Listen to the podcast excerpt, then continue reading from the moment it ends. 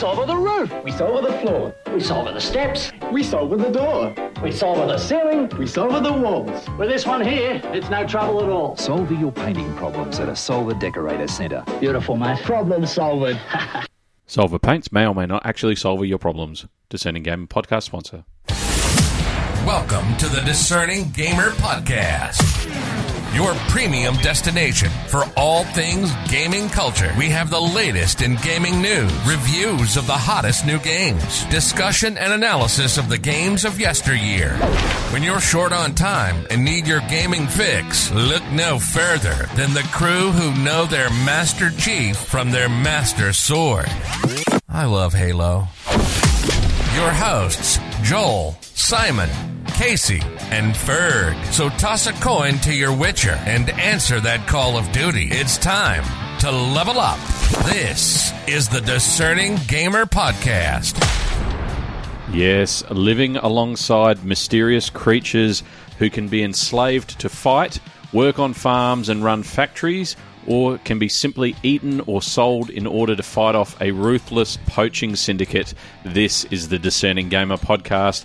I am your host, Joel JB Fury Beauchene, and with us this week, as always, are the DG crew, starting with the PC Gamer, the Sultan of Steam, living easy, loving free, season ticket on a one way ride, asking nothing, leave him be, taken everything in his stride. It's Fergus Fergamon Hamilton. Welcome to the show, Fergus. Oh, JB, how are you, mate? Oh, I'm good, mate. I'm good. Uh, also with us this week, the gaming chef, the Earl of Emotional Damage. He locks eyes from across the room, downs his drink while the rhythms boom. He takes your hand and skips the names. No need here for the silly games. It's Simon Steely McLaughlin. Welcome to the show, Steely. Mm, yeah, thank you. I love holding hands. Um, yeah, I tried to do it with somebody that didn't have hands once. It didn't go down well. I had to hold them. I had to hold their feet. So anyway, uh, yeah, welcome back here for another week, and I am shitting myself, ready to talk some fuck with you. Are you ready? Yeah, ready as I'll ever be, mate. Ready as I'll good. ever be. And uh, finally, the Nintendo Queen, Pistol, Pisty, Pete, the Pissed. Uh, while she walks slowly across a young man's room, she said, She's ready for you. Why, she can't remember anything to this very day except the look, the look. It's Casey C. Mac McLaughlin. Welcome to the show, C. Mac. Thanks, Joel. Another one I don't know. So, Yeah, I believe that was Usher's "Yeah." Wasn't. oh, I don't know what the fuck it Uh, was. was it? I reckon I've gone you were, three of that three was so this much week. conviction. what is it? What is it, Ferg? Uh, and that's It's uh, I can't remember the name of the song, but she's got the look. We had Acca Dacca. um, that would uh, that would be uh, a no there. oh, is Uh, it? Oh, two out of three. We had Acca Dacca, Highway to Hell, and then we had Jizz in My Pants by The Lonely Island. Uh, yes, that is uh, correct. So uh, Should have um, And number should have three, done a bit I'm of ta- bit sure of then. Taylor Swift. Bit bit um Mm. Topical. topical. Couldn't think of the word. you Yeah. Topical, yeah. you Awesome. would uh, you would certainly guess it if I uh, did it the way the singer does it. Yeah, Uh, okay. Why I can't remember anything to this very day except the look, the look. You know where. Oh, So it's so it's JB singing a song that we still don't know. That's good. That's excellent. That's correct. Uh, Pearl Jam for Good. uh, those Oh, playing so at because home. you went wow, I was meant to understand that that was Pearl Jam. Uh, We've gotten off to a good meant start be this a week. big clue. oh boy. I didn't know. Anyway, I thought you would have done more of like.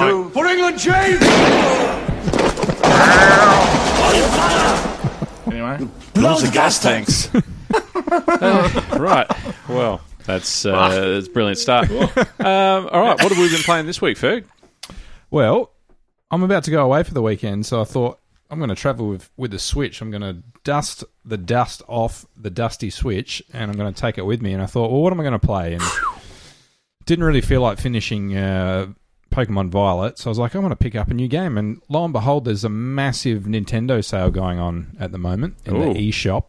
And I've picked up Ni no Kuni, Wrath of the, White Witch, for uh, 15 bucks, which I thought was pretty good. I think it was like 90% off, $90. So Amazing. I've played about an hour of it.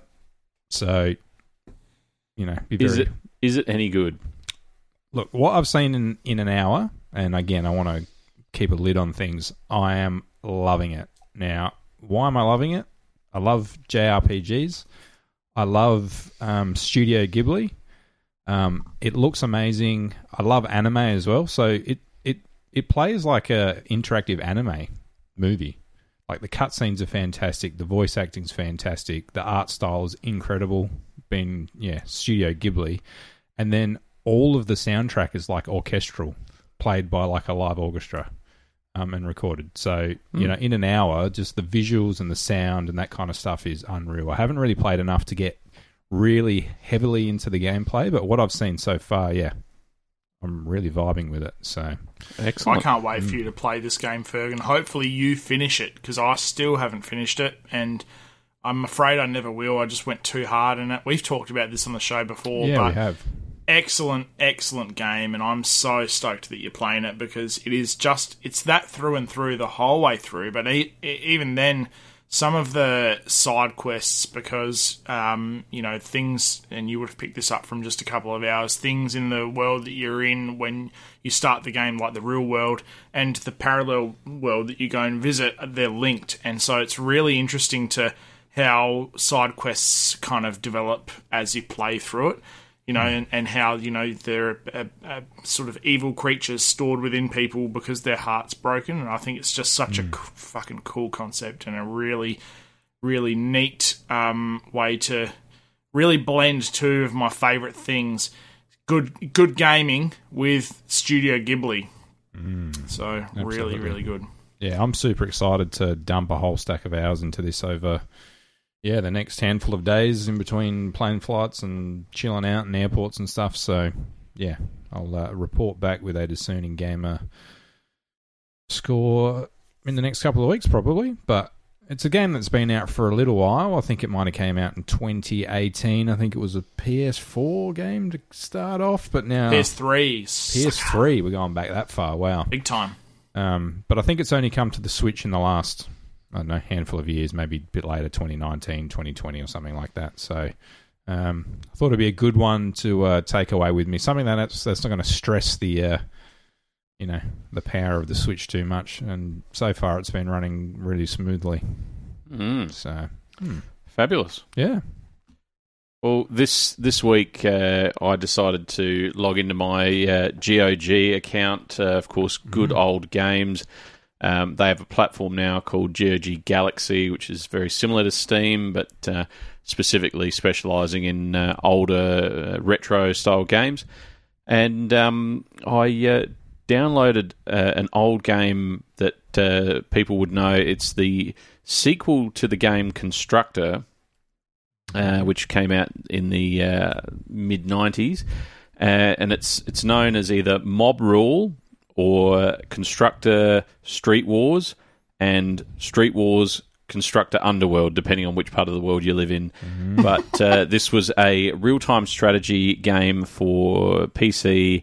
Uh, released in 1999 when Simon was still a fetus.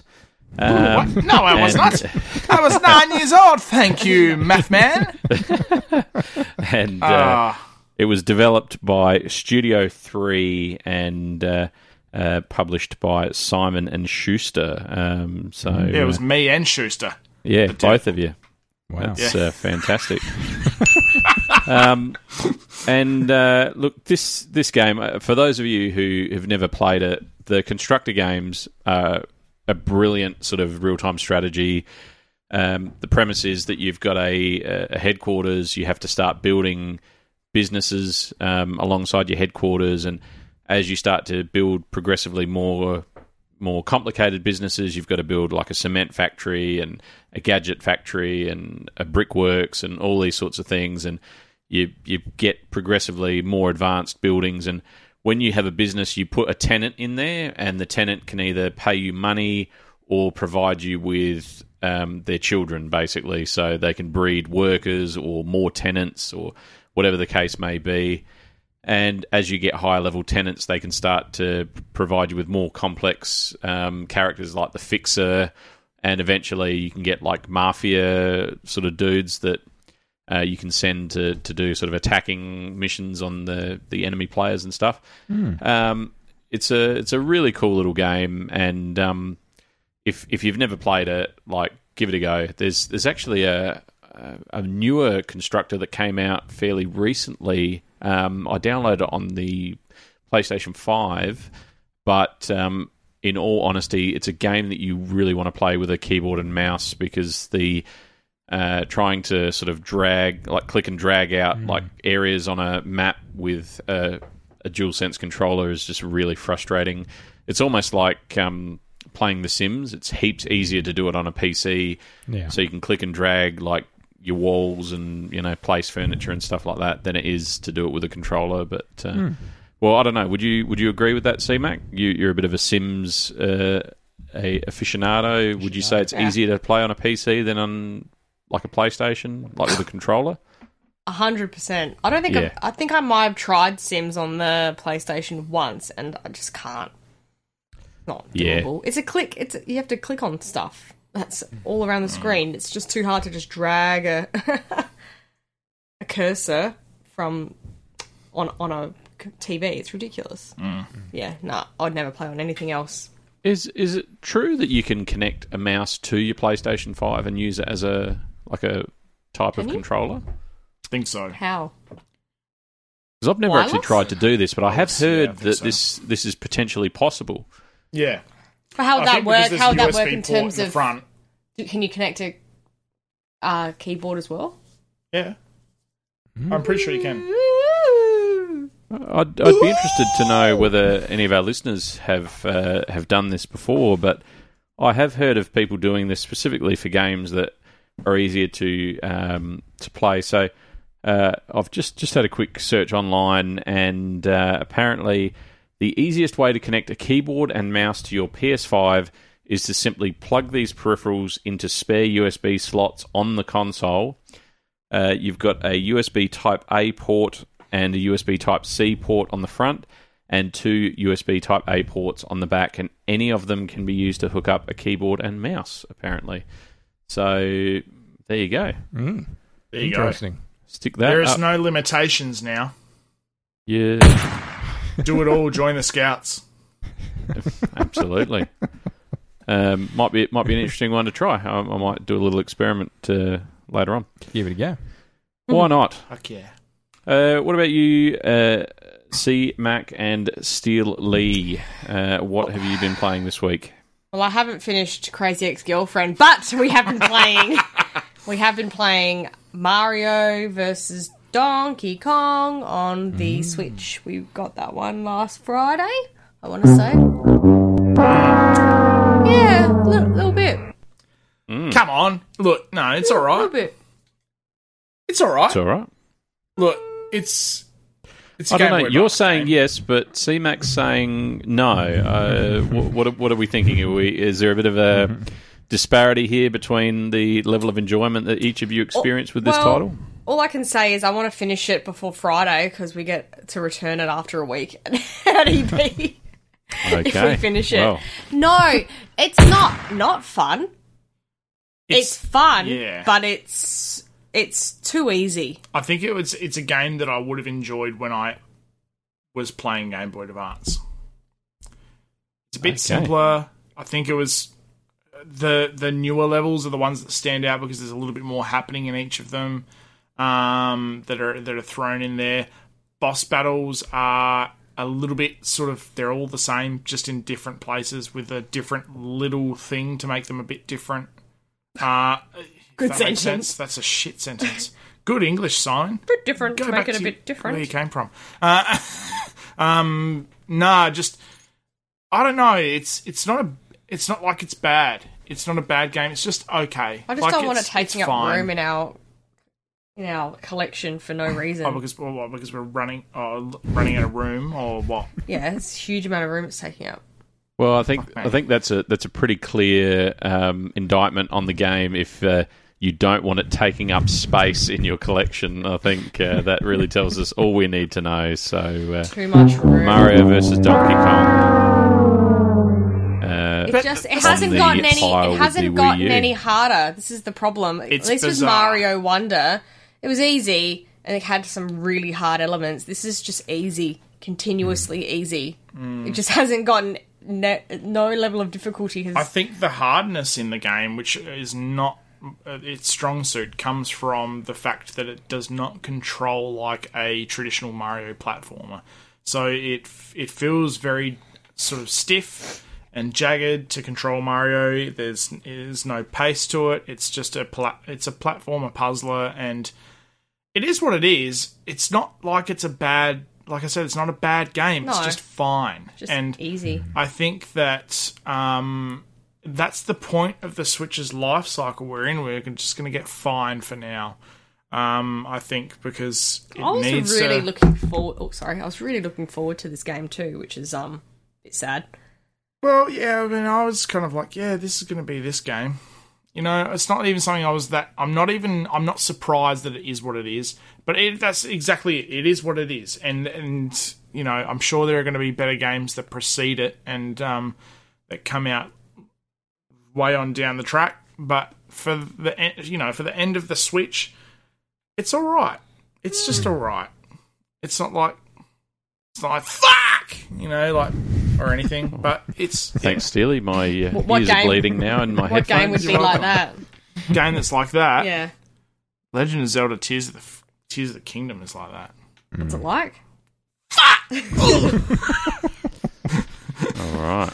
You boot it up and instantly you're like, oh shit. And for those playing at home that aren't quite across the Nintendo, this is a this is an old this is a Game Boy Advance game originally, isn't it? Which hmm. they've remastered and reskinned or remastered. Yeah. is this the word? It's, It's not very- a remaking. It's not a remake of the game. Well, It's- it kind so- of it is a remake because it's hmm. it's not just like HD upresed. It's completely redone from the ground up. There's differences in the way that it doesn't have a scoring system now. It has more of a find the presence. you know, you know, tick off a, a list of things to collect in each level, um, sort of mechanic versus what it used to have. And it does have new levels in it as well. So and Also, we we also played another game, didn't we? And we finished it in two nights. did we? We played What Remains of Edith Finch. oh fuck! Oh, yeah. we did. We played it. Yeah. we finished it in two nights. We could have finished go. it in one, but then it got very late. it did get late. Yeah, very good. That's a great game. Good suggestion um, from Ferg. Uh, what a fucking time that was. Uh, uh, look, I have this problem with some games where I kind of wish the ending did something a little bit different, and it felt like it was going in that way, and then it didn't. Um, not that I'm going to spoil it for anyone because I, f- I feel like it's one of those games that just you, you just play it or you don't.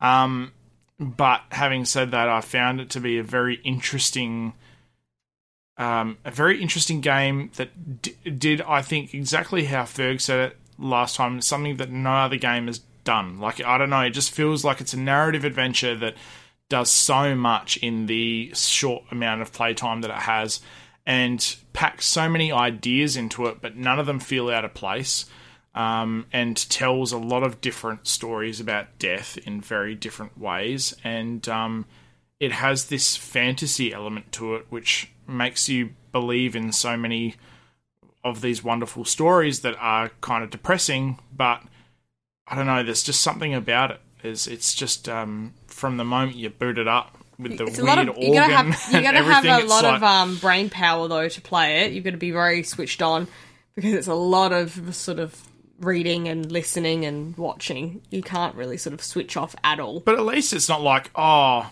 I have to use my brain to find this thing because No, the game just- just, it's just- it tells you. holds your hand the whole way through. But I think it can be that experience. It's allowed to be that experience.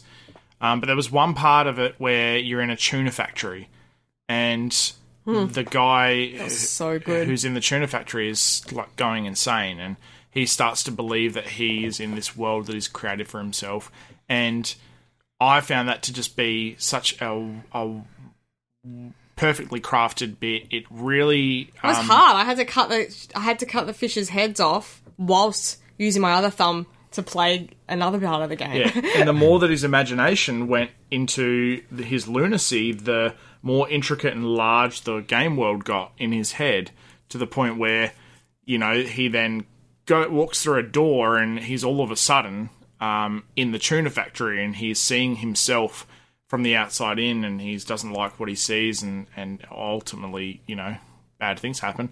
That I'm not going to keep spoiling, but I just found some of the ways that it tells the story um, really compelling and wonderful. And I think that there's just nothing. I've not played anything quite like it, where it makes me just go. I think it's worth playing. It's not even just like, oh, you've got to fucking play this game, man. It's fucking sick. Oh my god. It's just like. I think it is such an impactful game in And it's nice and short, which I think Yeah, is such a heavy accessible. subject matter. You don't want it to go any longer, really. Uh, you don't want to play fucking 14 hours of, of depression, that's for sure. uh, you do that in real life enough if you really want to.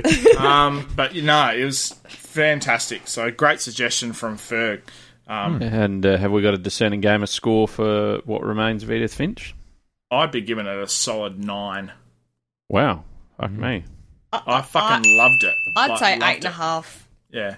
Okay. Well, slightly shittier uh, score.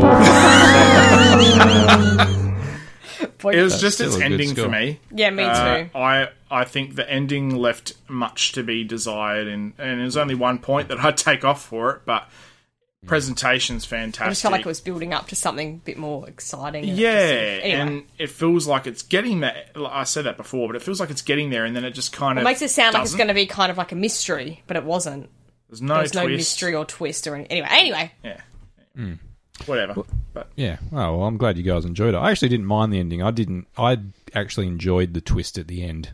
Um, because I, I'm, you know, I don't know. I'm pretty silly when it comes to these things. I can never pick endings of movies, and then when they actually happen, I'm always the guy that's like, "Oh my gosh, I didn't see that coming." so I didn't. I didn't mind the ending. I actually thought that was quite good, but I don't think I made the, the point last time I was talking about it. But I'm typically a a quantity not over quality, but I like to, you know, always talk about getting an hour's worth of gameplay for every hour. Getting an hour's worth of gameplay for every dollar I spend on a game is sort of a measuring stick of, you know, something I like to try to achieve. But this is one of the few occasions where that, yes, it's short, but I had no issues with the length of, uh, length of this game at all. I thought it it sort of did everything it wanted to do without overstepping its mark or dragging it out or making it was just four really quality. I think I finished it in four. It was like really four quality hours worth of of game. Um, yeah, yeah. so I think they just knocked it out of the park. It's really quite a unique and interesting game, and yeah, a great example of narrative and, and storytelling. So yeah, I'm glad you guys enjoyed it. What about uh, Mario versus Donkey Kong or Donkey Kong versus Mario? Do you have a score for that one? Discerning gave a score. Oh, look, I think I'd be doing a disservice to give it anything lower than a, a seven, but I, I think because it's it's good, it's it's fine. I think it's a good game, but it doesn't wow me to go up What's any your score? higher than that. Six point eight. Boom. five. Did it here first. Five. Wow. Fucking hell. Uh, here we Bazinga. go again. Not afraid to uh, deal the, uh, the body blows uh, tonight, C-Mac. Yeah, don't have time. Yep, don't have time, time for to fuck anymore. around. We're uh, here to kick ass and chew bubble gum, and we're all out of gum. Hundred percent.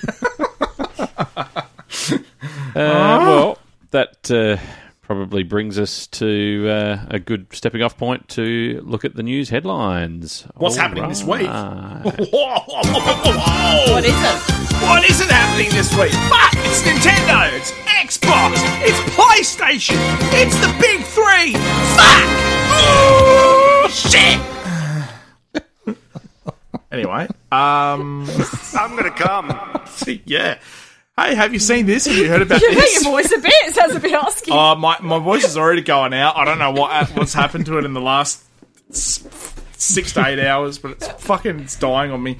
Uh, have you seen this? Have you heard about this? Fucking Microwave has spoken in what has been described as America's worst podcast in the Xbox podcast. No, but really, Phil Spencer ran us through Microsoft's plans for Xbox in 2024, along with four previous Xbox exclu- Xbox Xbox exclusives coming to PlayStation and Switch, and a big June showcase planned. Xbox is planning on releasing the greatest jump in hardware we've ever seen in the next generation. Apparently, um, in amongst the fluff, it appears that Xbox is wanting to get in ahead of the game, so to speak, with being the newest and most powerful hardware available before Sony and Nintendo. We reached out to Phil Spencer for comment on what to expect from the new Xbox, and all he had to say was holograms. oh fuck! Watch out, Nintendo. Um, I actually had a coffee with Phil uh, this week and asked the name of the console, and he said it would be called the Xbox Series 720 SX1. He also mentioned there would be a pro version called the Xbox Series 1440 XS Slim 2. Um, both are rumored to be completely holographic. So, holograms, everyone. Holographic. Wow. yeah. Um, speaking of next gen hardware, Sony has put the PlayStation 5 into palliative care. Fuck me, that's dark. Well, what they really said is that the PS5 is in the later stages of its life cycle. Meanwhile, analysts are back at it again with the white vans, stating they believe that 2024 is the year we could get a PS5 Pro, as the PS4 Pro was released just three years into the PS4's life cycle. No word yet from Sony what to expect from their next piece of hardware. I reached out to the guy who cleans the floors on floor 5 of Sony Interactive Entertainment, and he said, Man, all I've heard is holograms. And Last of Us. and The Last of Us Part 1 Remake Remastered Definitive Edition for PlayStation 5 Pro. So there you go. Wowza. Lots of holograms this year in gaming. Who must have listened to our podcast? Shit. Fuck. Uh, wow. Reviews are in, so gather your cats round and groom them with your favourite saliva bath, because here's who took away the Metacritic and Discerning Gamer Major Releases Game of the Week. Um, which is just a thing that I made up. So coming in at bizarrely last place is Foamstars on 59, followed by Skull and Bones on 64. On 13 points ahead at 77, it's Mario vs. Donkey Kong, much to Casey's dismay. And coming out on top this week is Tomb Raider 1 to 3 remastered on 78. Wow. what, what's this? Tomb Raider 1 to 3 remastered. It's just a Metacritic score. It's just Metacritic scores. Um, so there you go. Uh, Fucking thanks. video game wasteland out there. Time time to uh, go back through the backlog and actually dig out some uh, some talent. Um, You're not playing Skull and Bones, JB? Nah, no. I'd rather stick a hot needle into my eyeball, uh, to be honest with you. So, uh, wowza. what do you think about that? Yeah. I love that. I know with- I'm love with you. that. So there you go. I can only speak for two of these games. One I've put five minutes into in the beta, and one that we're almost three quarters of the way in. But I think all I can say is Skull and Bones would be ten points down if it was considered if, if I was considered a professional. Um, and Mario and Donkey Kong is just fine, like I said. Um, but anyway, uh, ever wanted to start again? Uh, maybe. Perhaps you wanted to respawn. Well, Star Wars wants to do just that with The Mandalorian and with Respawn. I just made myself weirdly angry. Weird laugh. I don't know what that was. Um, that was really convoluted. Uh, this game um, has really no detail past the announcement, but what do you guys playing at home want to see from this game? Do you want Baby Yoda? Do you want Troy Baker to play Pedro Pascal and Harrison Ford again playing Troy Baker, playing Joel? DM us your dick pics in the comment section below. Um, it- we're not even on YouTube. Uh, I just don't know. Anyway, uh, number five. Whoa! You know how sometimes you just want to showcase your partners? Well, Nintendo hasn't felt the need to do that since 2020. It's happening, God, people. ow. Oh, I'm sorry. Um, uh, I'm not, but that's all right. Uh, it's happening, people. A Nintendo Direct Partner Showcase is scheduled for 12:30 a.m. this Thursday in South Australia. Although we could speculate on what games will be shown, this isn't even the biggest Nintendo news this week. That's right, because a bunch of fucking people out of Brazil have mentioned the Switch 2 is being delayed to 2025. Although I'm still desperate, I mean hopeful for a Switch 2024 release, the reports seem to be all speculative and none of the reports corroborate on this report saying that they are privy to the information firsthand. So, as with any rumor, take it with a grain of salt. But just in case Nintendo are listening, Tell us already! I can't take it anymore, you motherfuckers! Give us the fucking trailer for the thing and release date because I just want to know if it's fucking holograms or not! anyway. Uh, and lastly, uh, wow, coming down from a big bit of emotion there, uh, regulating myself quickly. And lastly, it seems. It seems our very own Fergus Fergumon Hamilton is on the fringe of Pokemon news as the new Pokemon Presents has been announced for the February the 28th at midnight. What's up with these fuckers holding presentations in the middle of the night? In the middle of the night! Anyway, um, for South Australia, that is. Although, there have been rumours circulating of a Pokemon Black and White remaster. It seems the rumour mill is starting to churn out a return to Pokemon Gold and Silver, whether that is via a Pokemon Let's Go game, similar to Pikachu and Eevee, or a Legends game. The internet is in a spiral about this event, with the general consensus in comment sections on YouTube being that people are expecting a rushed new installment into the mainline franchise and that expectations are at an all time low following the disaster that was Pokemon Scarlet and Violet. At this point, I can't help but feel like I'm in a toxic relationship with the Pokemon Company where they keep letting me down, but I keep saying maybe this time it'll be better. Maybe they've changed. We cross over live now to Fergus Fergumon Hamilton over in the DG Lounge for expert comments, Ferg. Oh, I'm with you, Steely. I've got a similar relationship with the Pokemon Company, and, and I'm ready to be heard again. Just give us something. Give us a new game. I don't care what it is. I'm ready to play it, regardless of what kind of quality it comes out in. But This is the way. Wow. Thank you, Ferg. That's excellent. And that's your news headlines for this week. Okay, well, that's whoop, that's fantastic. Where's gone? Sing it.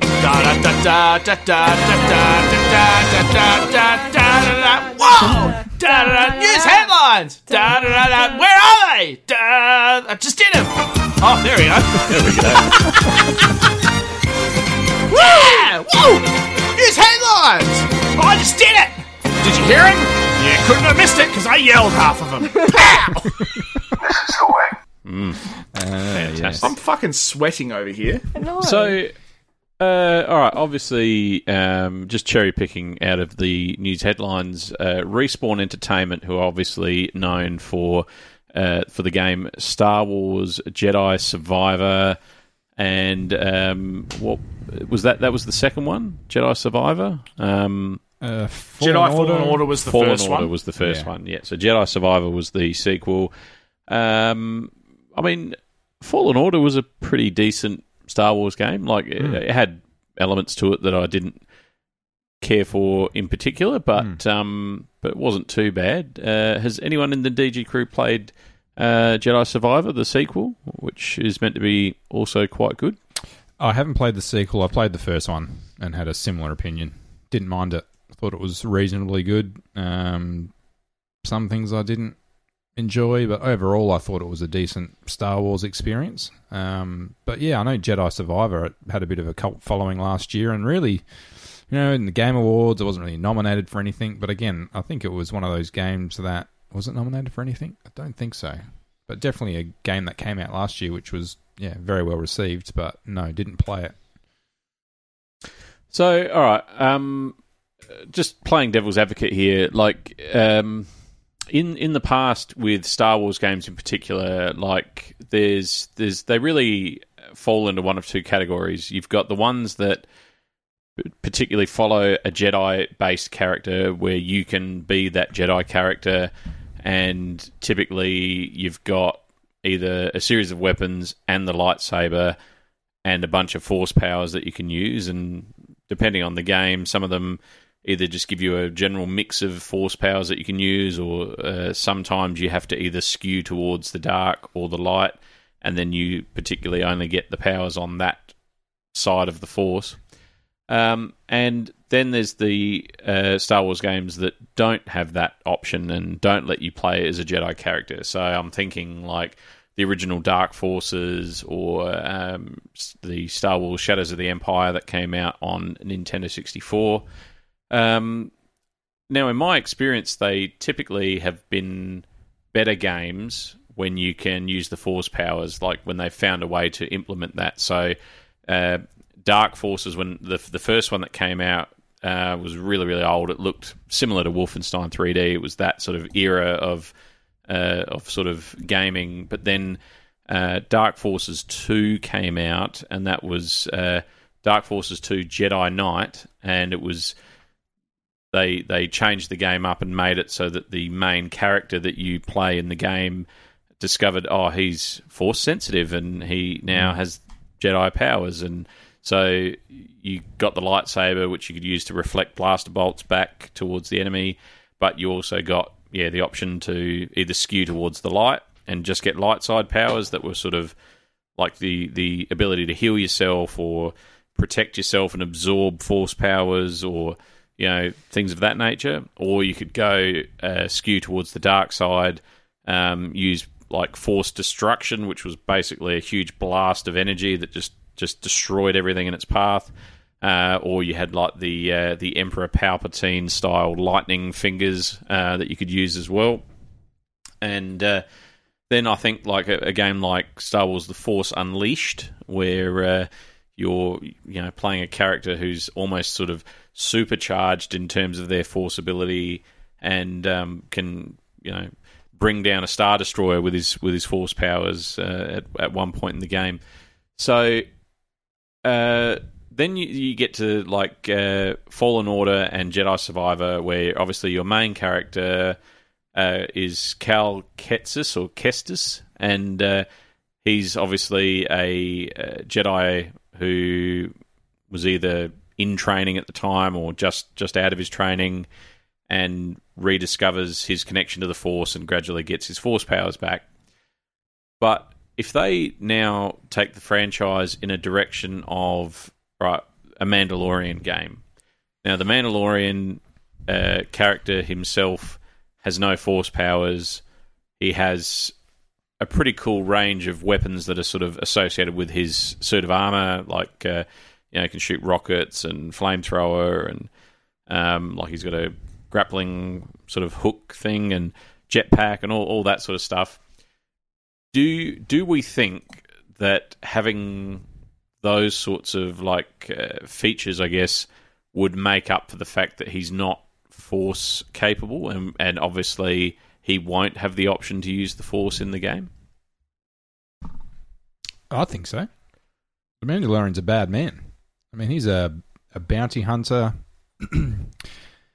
yeah, it's interesting how that how they would make that game work in a world that's full of Jedi Knights and people that have the Force powers. How you you know, do they just not be in the game? Or is there a way for him to somehow be whatever? I'm not too sure, but I think in isolation, himself as a character is, I think, quite solid. And I actually really enjoyed the Mandalorian series um, so far. So I think they could make it work.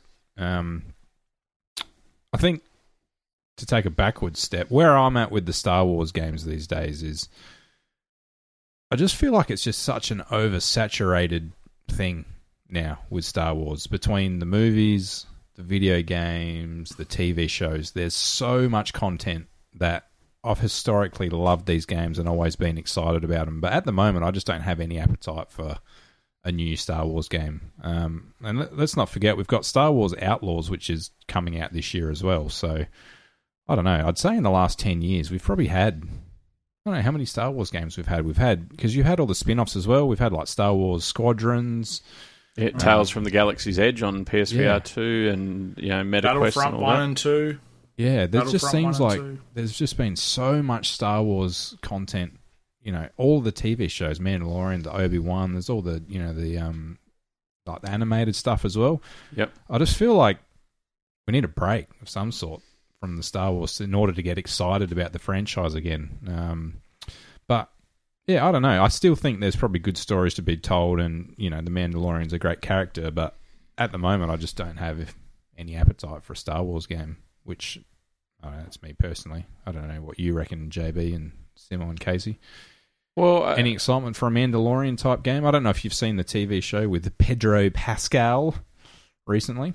I've not. I, I look. I'm with you in that boat. I think it's just overdone um, to death now. You know, we've got two two Jedi games, which are probably the the best that you'll get in form of playing as a Jedi in, in those games in in some respect because the I think it implements using Force abilities quite well. From what I played, I, I found that to be pretty cool, but it doesn't make it just so incredibly easy that you know you kind of feel like it's superfluous even playing.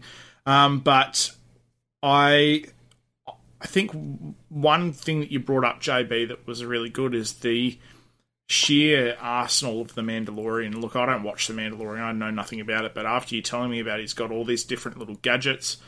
That to me would would be what sets this apart from any of the Star Wars games that we've gotten that either sit on the side of just being a guy that uses a blaster or being a Jedi because he's got all this other stuff that he can use that can still make him feel I don't know, some somewhat more exciting to play as. I found that playing something like Battlefront was just fucking boring. It's like blaster, blaster, blaster. Now, oh, I'm in a fucking plane, whatever they called. I'm in an ex Tie Fighter, cock fucking sucker than thing. I don't know. I, don't- I just that that's that those battles were just felt like I was playing Call of Duty in Star Wars or Battlefield in Star Wars, and didn't really excite me that much. And I think that this is where it will set itself apart is having something that's about a character that uh, you know historically has a popular television series with a good story being told within it. Again, not that I watch it or care about it, but um, I think that if that was to be a game, that would probably be one of the characters that would work most. Um, unlike Star Wars Outlaws, which is just about some fucking some bitch who has to crawl around everywhere because she has nothing going for her apart from a blaster and a Ubisoft game. So, like, uh, already got the whole world against her there. You're in a fucking Ubisoft game. You're going to fail. So, anyway. yeah, I think there's a, uh good story to be told. I think what makes the Mandalorian sort of interesting as well is he's sort of a neutral character in the universe. He doesn't really. He's a bit like The Witcher in a way. He's sort of he's a bounty hunter. He doesn't really have any concern other than you know checking in, take cashing in his um, his bounty and making money. He doesn't really have an uh, affiliation between the good guys and inverted comma, commas and the bad guys. So he sort of exists in a world where lots of things are happening around him, but he doesn't necessarily you know, is sided with any any party. So I think you know, I think there's a good story to be told, and um, yeah, I quite enjoyed the TV show. I thought it was quite good. Baby Yoda character and a few things like that. So it'll be interesting when we hear a bit more what kind of game it is and what it looks like, and probably be a live service something. Mm. Just to really annoy us. yeah. Well, I mean, one one element that that also, you know, if you sort of look at the bigger picture, so not only does the Mandalorian have his arsenal of weaponry available to him that that's sort of associated with his Mandalorian armor that you know for for those of you who aren't sort of super familiar with the the Star Wars universe um, he, his suit of armor he's got like a, a fairly iconic sort of helmet that he wears. Um, there's a part of the storyline that he's not allowed to remove his helmet for religious reasons and um, and the weapons and, and everything to do with the armor are part of his religion. But um, the addition of Grogu or Baby Yoda um, as a character in the game, uh, what I wonder is, do you think we might see like a Kratos and Atreus type um, like arrangement where uh, sort of Baby Yoda's sort of there and and can you know contribute to your your play by using his force abilities, which he obviously uses in the TV show to to sort of like defend the Mandalorian against uh, certain enemies and attacks and things. Um, do we think that he's he's going to be sort of there and, and present, or uh, are they going to go down a path where um, they give us those fucking missions that, that drive me up the wall where it's like, oh, Baby Yoda's under attack. Reinforcements are on their way. You need to fight off all the enemies that are trying to kill Baby Yoda while you wait for reinforcements to arrive. And yeah, like like defending Natalia in uh, GoldenEye uh, on the Nintendo 64 while she's trying to hack the satellite in the control room fuck that annoys me. Like um, it's it. This is triggering me big time. Do we think Grogu Baby Yoda is going to be a playable character or or someone that's just sort of uh, able to be called on like a special ability every now and then, or do we think he's just going to be uh, an annoying device that they use to uh, to Give try and to do. yeah, basically. No idea. Maybe. I I, feel mean, he's a pretty um, popular character. You go, Steely. I feel like uh, he could almost have a, a role not dissimilar to um, oh I've forgotten her name now from Bioshock Three, where you know in in Bioshock Infinite when if you're if you're under attack a certain amount, uh, Elizabeth will throw out like a health kit or something. Maybe if you're you're in the middle of battle and something fucked is going on and Grogu maybe uses some of the force abilities to heal you or something, or do something fucking not canon, and you know just. But then might even be able to help out with you know small amounts of attacking. I think that I think a supporting character alongside you would be really really good. I really I'm I'm so lucky to have played games of late that don't have the protect somebody who's getting fucked up mechanic um, and and stop them from getting fucking destroyed. Um, but it, I, I would just instantly it would instantly turn me off seeing even a mission like that where you know I can just imagine in, a, in like one of these trailers where they have you know respawn talking about the game and they're they're saying how uh, we thought it would be cool for you to have to protect Baby Yoda. And I go, nah, fuck off. Nah, I'm out. See ya. See you, Respawn. Go shit your own assholes out. because it's just done to death, and I'm sick of it. I'm just so sick of it. I'm, I'm sick of seeing that kind of that gameplay. I'm with you, JB. I think it would just absolutely tarnish it. But having said that, I don't think that that would be the position that this character would take. They'd have to do something more interesting with it than that. In in the Mandalorian TV show, uh, obviously on uh, Disney Plus, we've seen uh, sort of crossovers between the Mandalorian show and popular characters from other other parts of Star Wars. So we've seen characters like Boba Fett, who's obviously a very famous character from Return of the Jedi. We've seen Luke Skywalker make an appearance, uh, who's obviously uh, a pretty big name in the Star Wars universe. And then more recently, the appearance of Ahsoka Tano, who is a character that was made popular in the Clone Wars animated uh, series that George Lucas uh, and Dave Filoni made. Um, do we think any of those crossover characters are going to make an appearance and you know potentially even oh you know you're going to play a mission as Luke Skywalker or one as Ahsoka Tano or you know whatever the case may be. Do you think that they would go that path, uh, Ferg, with um, with a with a game like this? Oh, I'd say so. The old guest appearance from the well-known people in the Star Wars universe. So I'm sure it'll slot in the timeline somewhere, and the Mandalorian, the playable character, whoever it is, will cross paths with certain people on their sort of timeline that you know people are familiar with. I can see that happening for sure. Yeah, because they uh, they love to chuck in a, a Darth Vader quite Yeah. frequently in nearly every one of these games, where you either play as Darth Vader and uh, just insanely overpowered for for a mission or half a mission, or you're under attack from Darth Vader and and you're just getting your ass absolutely kicked from one one place to the next. So uh, yeah, I mean. I, I don't think Darth Vader would necessarily make another appearance in, in well, Yeah. the Mandalorian timeline. Yeah. Vader's already uh, uh, dead and buried. Spoiler alert. Mm. Um, but um, yeah, so uh, you know they would definitely need to consider uh, potentially a cameo from from another character. Hmm. Um, Well, think- fuck. Sorry. Sorry, everyone. There goes the mic. Shit I, myself. I think that's something they can lean into as well. Like I don't know, I, you know I'm not 100 percent across the lord of where uh, Mandalorian is, but Continue. you know, you could be accepting bounties from the bad guys per se. Yeah, some guys. Again, I don't know about the timeline, but you know, someone like Jabba the Hutt, someone you know on that kind of you know a bad guy that we know across the universe, you could be doing you know things for him and sort of aligning aligning yourself with the good and bad and just showing a different side of you know telling the story in that respect as well. I think it'd be pretty cool Hmm. because you know obviously you know Boba Fett does similar thing. Or racking my brain, he's got a hit on Han Solo, isn't that from?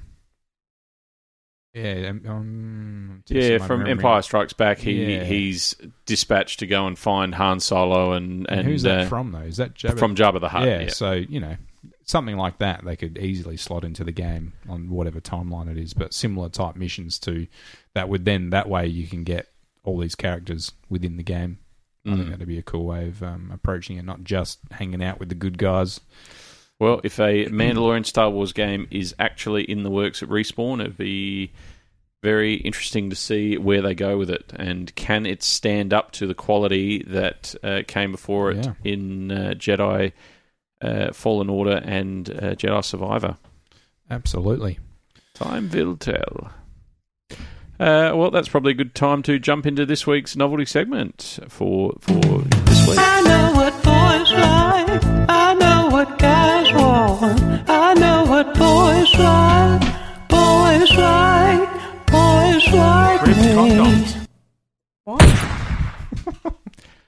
And uh, this week we are going to discuss our favourite video game villains. And uh, you know, if uh, if you out there in listener land uh, have a favourite video game villain, uh, drop us a line. Send something to our Instagram or Facebook page, and let us know what your favourite villains are.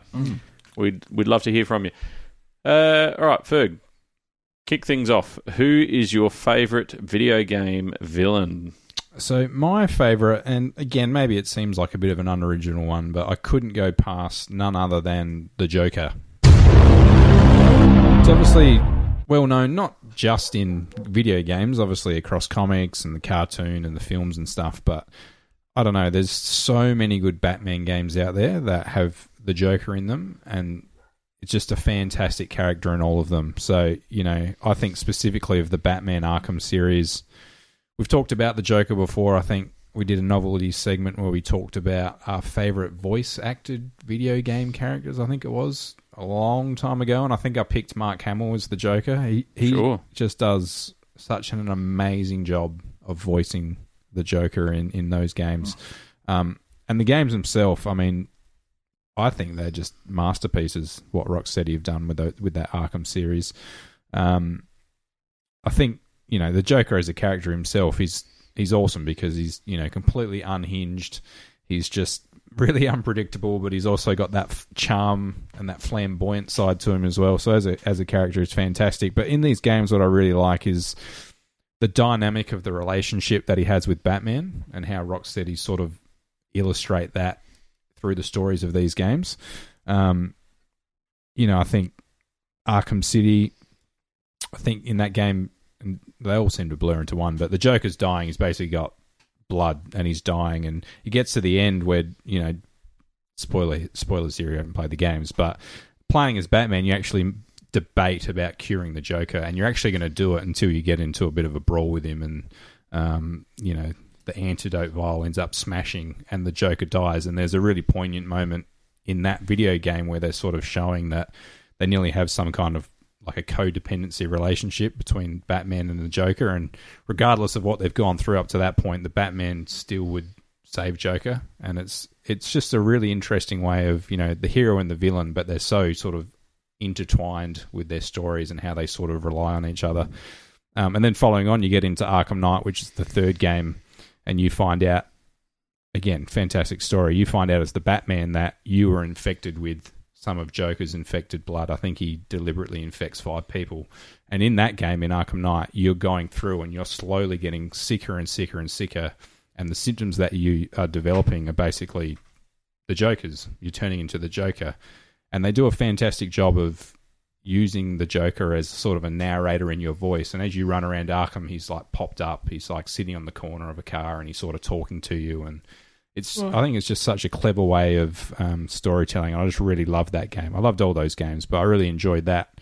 That you've got this inner Joker monologue voiced by Mark Mark Hamill throughout the game, and it gets to the point towards the end of the game where you actually start hallucinating to the point where you turn into the Joker, and then it opens up a completely different gameplay loop where you walk around and there's like a first person shooter type sort of level in the game where you're the Joker and you're going around shooting a gun and you get to you know use all these different moves that you don't see throughout the whole game until you turn into him, um, and it's just you know really clever narration and I just yeah those games are fantastic but just the Joker in that game and yeah how they sort of illustrate the story between him and Batman I think is just well done um, really is a shame that uh, Rocksteady have uh, shit the bed with uh, a Suicide With money. Squad kill the Justice League. So. the live service moneymaker but um, Emotional damage. Yeah, so those games in particular, and the other one I really want to highlight that's got the Joker in it is the Telltale Batman games. So, I've got a mm. bit of a soft spot for the Telltale games. Across the board, I've enjoyed probably 90% of them. There was a few that I didn't, but I really enjoyed their, you know, choice matter type driven games. And the Telltale Batman games are fantastic. So I think they did two seasons. There was the original one, which was just called Batman the Telltale series, and then they did season two, which was Batman Enemy Within. And the second one in particular is fantastic. And it's just another I don't know, just a different version of events. It's a sort of a um I don't know, a, a Joker origin story.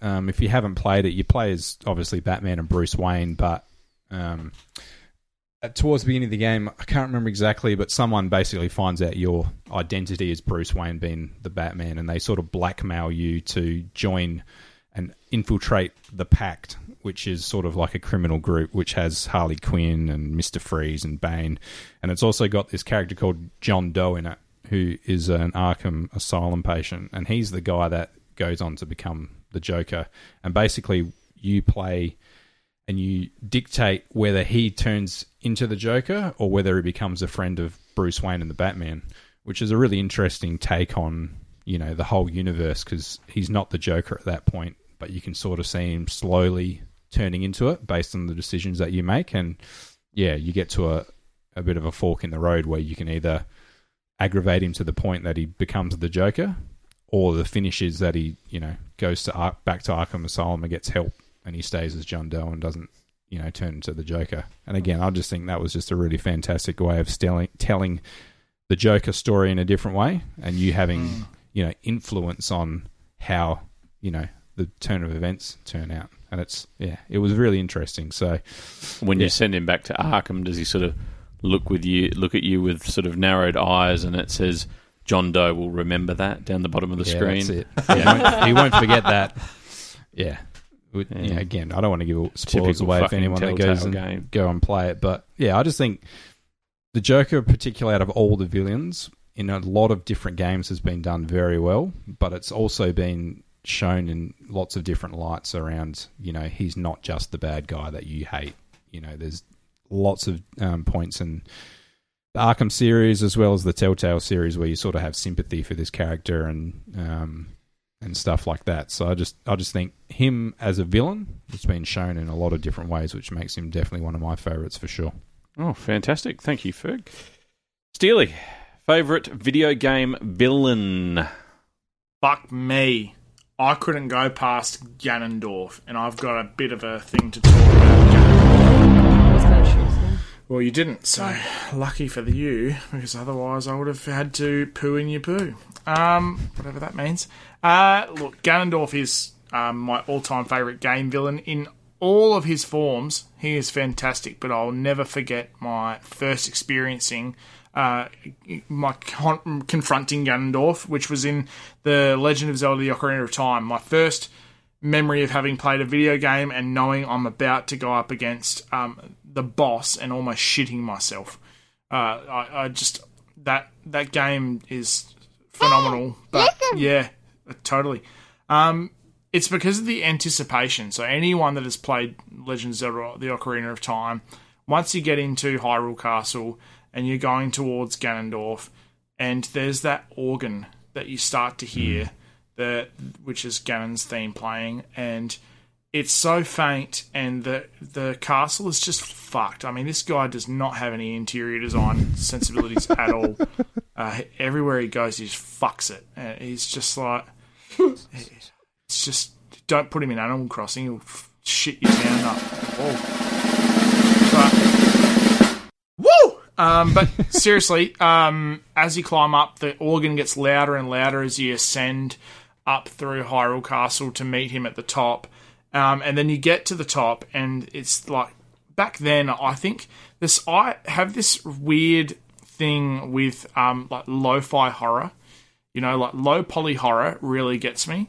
And getting into that room when I was a kid, uh, and seeing this low poly, you know, sort of fucking cloudy looking, dingy lit um, room with Ganondorf just fucking sitting at said organ, playing it, just waiting, like just waiting for you to come up there to fuck you up. Um, it's fucking terrifying, and it really solidified to me how scary Ganondorf can be. Um, In every game, he he's, has a particular quality that just sort of raises um, the stakes. I mean, in Twilight Princess, the guy gets around with a fucking sword wound at his chest, uh, and still musters the hatred to carry out his plans in the entire game. In the Wind Waker, he just shows how fucking arrogant he is because uh, because he's won previously. He's, he's already won, and he's put Link to bed, and he's he's feeling arrogant, and he's fe- feeling cocky, and he nothing can stop him. Um, to the point where he even humbles Link and says, oh, "You know, I'm not gonna, I'm not gonna fight you because you're just a kid. Like you're not strong enough. Like what's the point of me fighting you? I'm the biggest, baddest motherfucker of all time."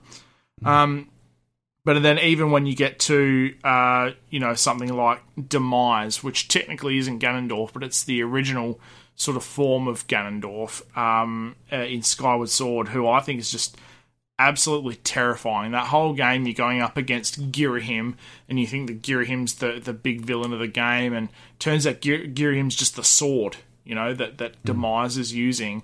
And when you fight Demise and you get taken up into the clouds, into the middle of fucking nowhere, and it just looks like a big ocean around you, and the skies go dark, and there's this guy with flaming hair, and he's built like a brick shit house, and uh, he's just terrifying. He stands up so tall, um, and navigating motion controls against this motherfucker is not fun, uh, but it is absolutely um, just a great boss fight, and he is such a terrifying boss.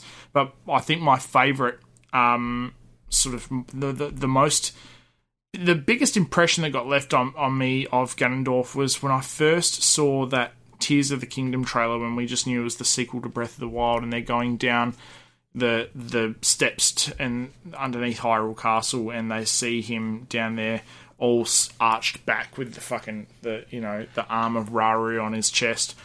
That that to me just blew me away and the the tone that that game sets at the very start of it which going down those steps feels just as terrifying as when I was a kid going up Hyrule Castle um, when you know when I was going to defeat him in Ocarina of Time, and I think that there's just something about Ganondorf when they develop that amount of anticipation. And in Tears of the Kingdom, it's it's very much the same. How the music gets louder and more kind of disgusting as you get lower and further down in those first opening moments of the game. But um, there is just nothing like it. He's he's a incredible villain. Um, in all of his forms, you just have this.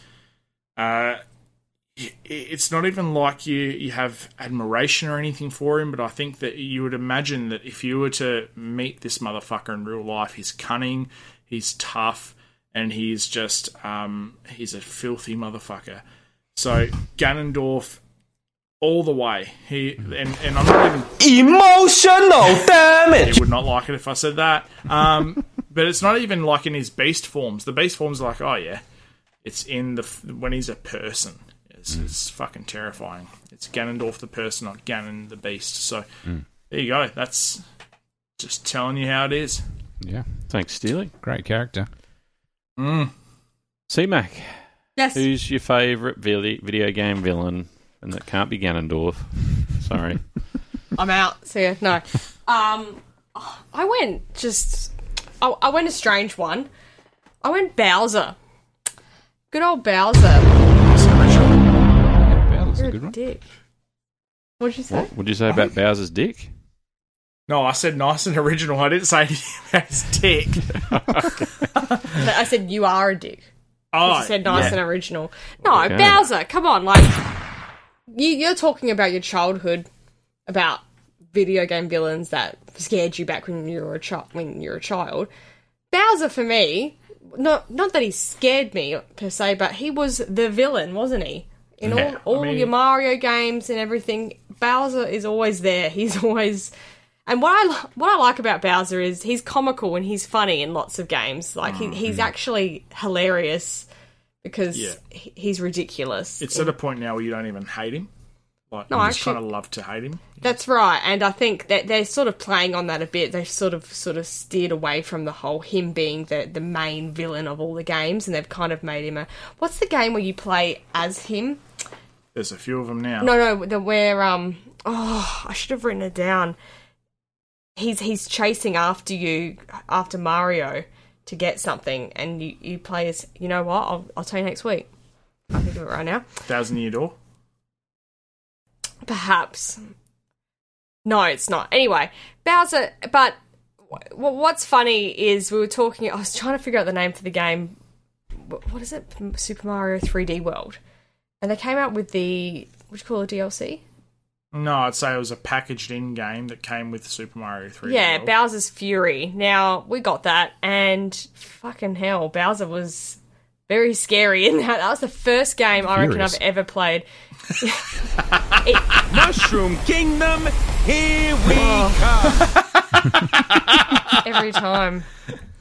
But um, you know what? Even in the movie, he was um, he was comical, but he was he Jack Black did a good job of making him pretty scary at some points with the with the screaming.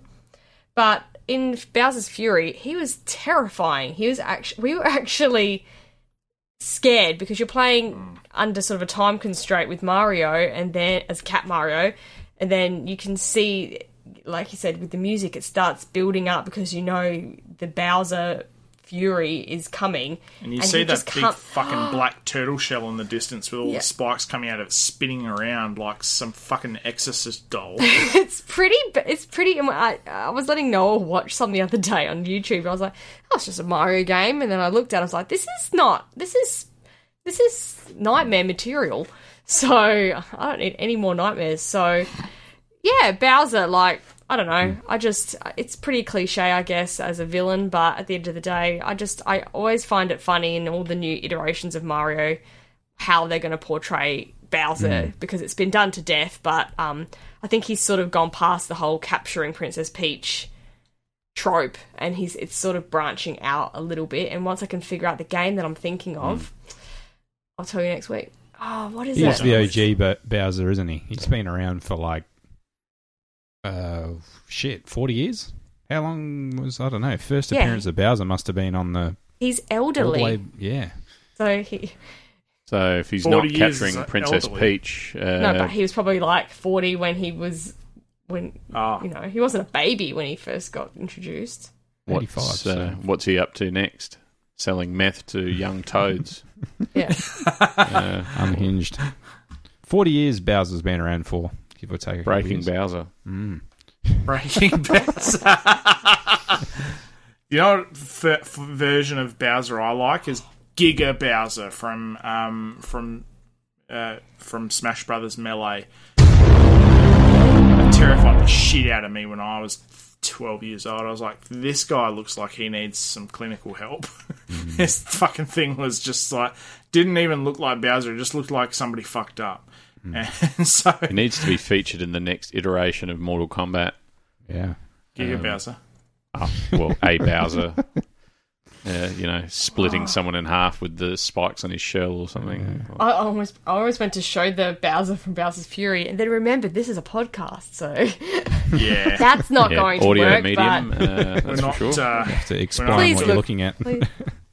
I can see a dark Bowser f- shape with lots of fire. we will just get an audio description done by AI. It'll be fine.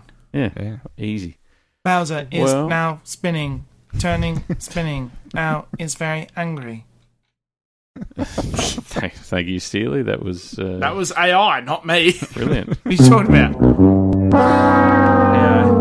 What do you got for us, JB? Right. Tell us, so, uh, picture this: um, the video game villain that uh, really sticks out in my mind. Oh, we're back to the Caribbean. Yeah.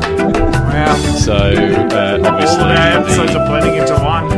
ghost pirate LeChuck uh, from the uh, Secret of Monkey Island, The Curse of Monkey Island, uh, all of the Escape from Monkey Island, all the Monkey Island games,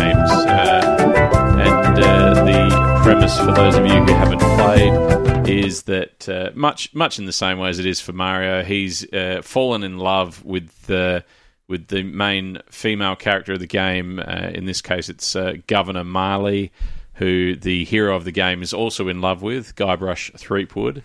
And uh, so LeChuck's just madly in love with Governor Marley and wants to marry her. And uh, he needs to destroy Guybrush Threepwood because he's uh, a threat to their his lunch. their uh, yeah their marriage, their love, uh, whatever the case may be. um, he's had uh, multiple sort of iterations. Old LeChuck. Uh, he, uh, uh, I think, in the original one, he was just purely sort of like a zombie uh, who was sort of slowly uh, decaying over time.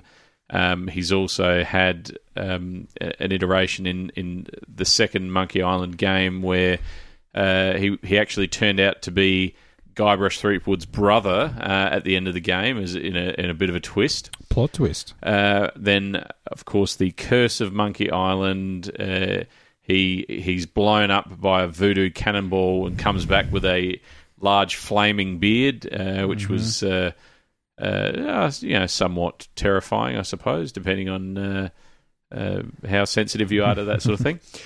Um, and then I think in the, the very last one, he's they, they sort of stuck with that that look in the end, the flaming beard. Uh, so yeah, uh, fearsome pirate um, kills it at will uh, and runs a terrifying uh, ghost-filled theme park called Big Whoop uh, in the heart of Monkey Island itself. So uh, yeah, uh, thank you, uh, LeChuck. Um, but I, I'd be remiss if I didn't uh, also uh, throw this one out there. So, from a little game from uh, Blizzard Entertainment, and see if you can guess. Reporting for duty. Uh, we're of course talking StarCraft, and uh, the villain uh, in question for this one would be none other than Sarah Kerrigan. So. Ferg would know Sarah Kerrigan quite well uh, from Dale those. Kerrigan's sister. From, yeah. one of the one Tell of the famous. Kerrigans. Uh, but uh, she's, of course, uh, she's a character in the game known as a ghost, and she gets uh, taken prisoner by the Zerg, uh, or gets gets sort of abandoned, left behind on a, a planet, and the Zerg take her, and then she gets transformed into one of them and becomes the Zerg Queen, uh, spawning her own DLC. Uh, the uh, uh, what was it, the expansion for the original uh, StarCraft, and then she obviously plays a pretty significant role in StarCraft 2 as well before she's uh, eventually rescued by Jim Raynor.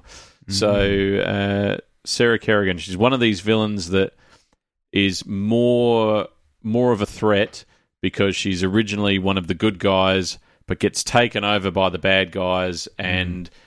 spills all the secrets of the good guys to the bad guys um, because she's now one of them. So mm. uh, they're the worst, worst kind of villain. I don't know. Can you think of another one that, that uh, an example like that? Mm, not off the top of my head. It, Well- my- the memories are flooding back on this one because we've talked about before how good the Blizzard cutscenes were. There's a pretty gnarly cutscene, I think, when she gets transformed from memory. Is she's right? she's standing on. Uh, well, I remember when she gets captured. I don't remember the actual Yeah, transformation, but uh, she's calling for reinforcements, Mm. and uh, Arcturus Mengsk says, "Nap, sorry, we're leaving you behind." And then it's just the camera sort of slowly pulling back while she's staring up at Yeah, the sky, it. and all the Zerg closing in from like every every side, like slowly making their way towards her. So Man, I- Um, yeah, those memories of those cutscenes are in printed in my brain forever. As a, I don't know how old would I have been then. Not even ten, I don't think, when that game out came out, and watching some of these cutscenes and being horrifically just scarred by them. Um, yeah, Yeah. fantastic. But uh, that's uh, that's my they're, my two favorite video game villains of all time. Uh, share yours with us. Uh, drop us a line on Instagram or Facebook, and uh, let us know who are your favorite you video think? game villains. Who terrified the shit out of you when you were a child? Mm. and that brings us to the end of another episode of the Discerning Gamer podcast for this week. I would like to thank the DG crew, starting with Fergus Fergamon Hamilton. Thank you. Thanks, JB. Always a pleasure, mate. And Simon Steely McLaughlin. Thank you. Thanks, JB. I've had the time of my life, and I've never felt this way before. Fantastic. Thank you, uh, Steely. And of course, it wouldn't we'd be remiss if we didn't also thank uh, none other than Pistol, Pisty, Pete, the Pissed. Casey. Yes, I, I was See, wait. Oh, sorry, I McLaughlin. misfired. You're doing that a lot lately. Uh, is, is the round. Pissed I'm- I'm losing not- her touch? Yeah, I'm not very. I wasn't good then. and I'm not good now. Still, so it was always got- a fluke. She's got arthritis. We'll have to get your uh, cardboard cutout of Trevor from GTA 5 out of the cupboard and uh, do a bit of practice. Practicing. Yeah. My love. And we'll see you next week. Catch ya. Anything Well, can happen in the next uh, five to seven days. We might have a new Pokédons game. We might have a new um, third-party game for Nintendo. Uh, well, yes, we will because there is a partner showcase happening. And did you know that also in the next week um, there are going to be uh, consecutive seven days? Uh, that happens every week, um, all the way from today until the next uh, seventh day. It will be. That's what it constitutes as a week.